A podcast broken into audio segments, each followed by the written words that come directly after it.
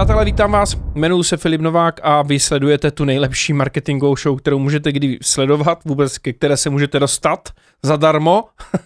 a a je, je pojmenovaná Zeptej se Filipa, stejně tak jako moje show na YouTube nebo na Facebooku, a můžete sledovat a poslouchat a poslouchat. Proč říkám pořád sledovat? Já pořád, pořád dělám videa, tak všichni si myslí, že to bude video, takže říkám sledovat, ale teď je to podcast, takže mě můžete poslouchat v tramvaji nebo já nevím, když jedete v autě a nebo když si užíváte klid odpojení od sociálních sítí a jdete si zaběhat, můžete si mě dát do sluchátek, což je dobrá volba, sportovat a vzdělávat se, to je ideálka. No a já dneska mám připravené takové special, special téma. Budeme si číst takový malý úryvek z velké knihy. Tyjo, to je zajímavý. Malý úryvek z velké knihy. Malý úryvek z velké knihy manipulativních technik od Andrase Edmillera a Thomase Wilhelma. Takže čtu, jo. Upřímnost je výrazem síly a sebevědomí. Jen sebevědomý člověk se neobává rizika, které se sebou upřímnost vždy nese. V rámci poradenské činnosti se nám znovu a znovu potvrzuje, že autenticita a upřímnost jsou při přesvědčování důležitými faktory. Chcete-li někoho přesvědčit, dejte od začátku najevo, co můžete udělat a kde leží vaše hranice. Neslibujte věci, které nemůžete splnit. Získáte tak důvěru lidí. Princip upřímnosti velmi souvisí s principem věrohodnosti, se kterým se seznámíme níže. Místo dalšího vychvalování upřímnosti vám položíme prostou otázku. Co vlastně mluví proti tomu, abychom byli upřímní? No, přátelé, a to je otázka i pro vás a pro zamyšlení dnešní. Co vlastně jsou argumenty proti tomu, abychom byli k někomu upřímní, nebo třeba k sami k sobě? Jo.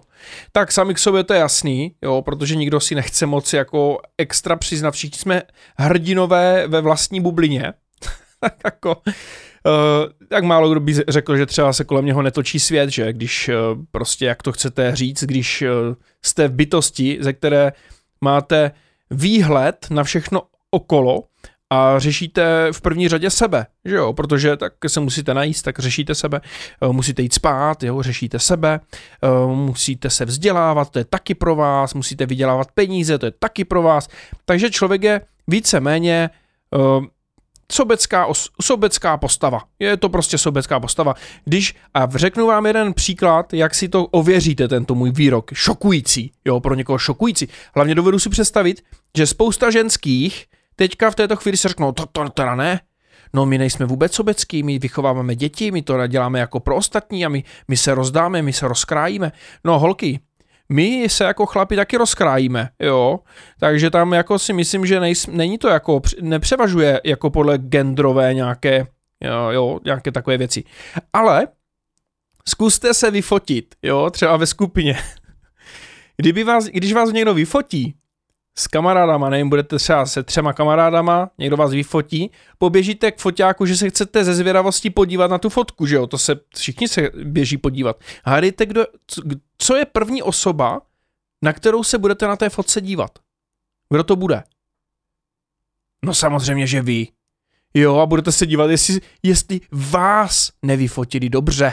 Jestli vás vyfotili dobře, jo, ještě, když, vás, když vás vyfotí špatně, no tak to, no znovu, znovu, znovu, musíme to nafotit znovu, to bylo špatný, to bylo teďka nějak, to, to, to se nějak, musíme to znovu, takhle, takhle vypadám blbě, vy jste mě nafotili z té špatné strany, jo. No a když vás vyfotí dobře, no tak absolutně nebudete řešit, jak vypadají ostatní a řeknete, nejlepší fotka, nejlepší, hej, díky, super, jsem nadšenej, paráda. To už nemusíme jet znovu, to je, to je top, to je top. Takže člověk je v podstatě uh, individualita, která je strašně sobecká, jo. To si musíme uvědomit a samozřejmě, já nevím, nějaký ezoterický člověk by mohl se mnou rozporovat, jo, já, já proti tomu nic nemám. Samozřejmě si myslím, že spousta věcí neděláme jenom pro sebe, nebo neděláme s tím motivem jako sebe obohatit a takhle, ale je to prostě z naší přirozenosti, vychází to z nějaké lidské přirozenosti, nějak tak je to nastavený. Neptejte se mě na to, jak to vím, nebo jak, jako proč to tak je, jo? To, spousta věcí na světě je strašně těžké odpovědět na otázku jako proč. Dobrý, takže jdeme teďka na další část, kterou jsem si tady jako načetl a je to používejte já výroky. Takže rozmyslete si, co je pro vás osobně opravdu důležité a jak to můžete začlenit do rozhovoru. Jaké emoce, které vás ovlivňují, chcete vyjádřit? Co vám leží na srdci? Vhodným prostředkem, jak můžete vyjádřit své emoce, jsou takzvané já výroky. A teď tady je příklad, jo. Rozčiluje mě, že... Něco si domyslete. Naštvalo mě, že... Zase tři tečky. Velmi mě překvapilo, že... A něco, něco, něco. Třeba, já nevím, mohl bych říct. Rozčiluje mě, že spousta lidí prodává odkazy do katalogů za vysoké ceny. Nebo naštvalo mě, že mě T-Mobile podstrčil smlouvu, která byla nevýhodná. To jste mohli vidět v, nějakým, v nějakých mých mikrokauzách, který řeším na Facebooku. No nic, jdem dál. Velmi mě překvapilo, že... A teďka, co by tam, co mě velmi překvapilo? Tak velmi mě překvapilo, že z McDonaldu, z hamburgeru mi nebylo špatně, když jsem ho snědl. Jo, to se teďka stalo, že jsme byli s Tomášem. No nic, nebudu to tady rozšiřovat. Tak, já výroky jsou subjektivní formulace.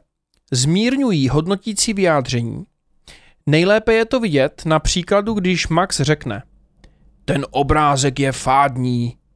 A Michal se o stejném obrázku vyjádří, že je velmi zajímavý.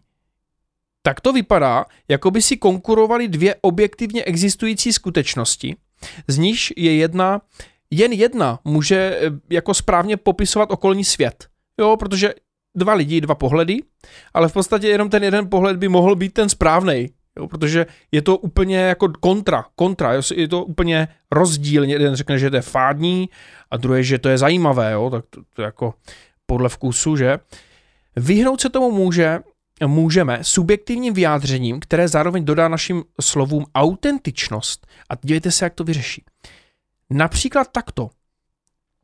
Na mě působí tento obrázek velmi zajímavě. Na mě působí docela fádně.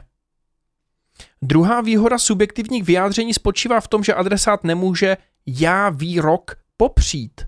Když Max řekne, včera mě překvapilo, že si zákazníkovi okamžitě předložil nabídku, nemůže to Michal popřít a dodat, to si nemyslím. Pokud tedy nechce Michal vyvolat hádku. Kdyby Max svůj výrok formuloval, nebylo dobré, že jsi včera zákazníkovi hned předložil nabídku. Přišel by Michal pravděpodobně i hned do defenzivy. Samozřejmě, že to bylo dobré. Takže tady vidíme krásný příklad, krásný příklad toho, jakým způsobem fungují slova a jakým způsobem s nimi můžeme jako si zahrát takovou hru, aby nám lidé dobře rozuměli. Přátelé, já se s vámi zatím loučím, rozhodně sledujte tento podcast, odebírejte a když budete extra nadšení z tohohle výsledku, který jsem dneska vykonal, podal jsem jaký výsled, jako výkon, jo, tak budu moc rád, když mi dáte pětihvězdičkové hodnocení. Díky moc a mějte se krásně, budu se těšit na další podcast. Ahoj.